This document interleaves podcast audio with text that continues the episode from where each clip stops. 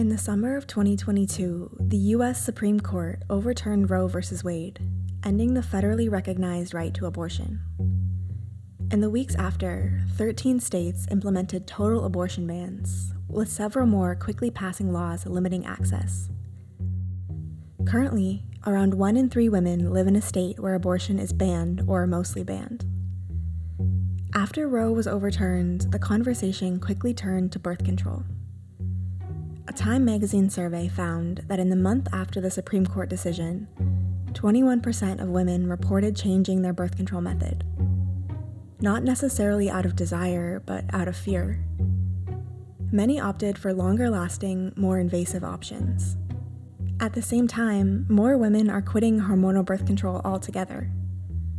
In October of 2023, Axios reported on the growing wave of women quitting hormonal birth control for more natural options. This comes with a rise in birth control critical contents, especially in the wellness space. More women have started sharing their negative experiences with the pill, their difficulty navigating the healthcare system, and their struggles with menstrual pain or hormonal conditions like PCOS. And in many of these conversations, the pill takes center stage.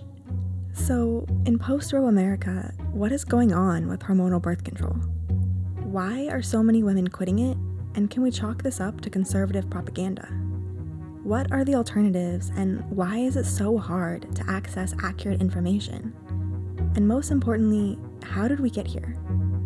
Chaos and Control is a documentary style podcast series exploring the story of birth control in America.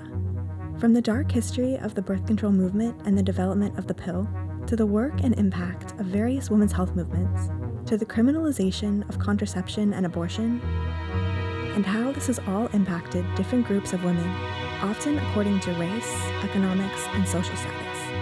And it explores the present moment, from femtech and menstrual surveillance, to period stigma, to body literacy as a revolutionary practice in post Roe America explore the complex history and the women who lived through it, and hear from historians, sociologists, doulas, body literacy educators, and everyday women with a range of experiences on the pill. This is a huge topic, and a hugely important one. So join me as we explore the story of birth control in America and what it means for all of us today.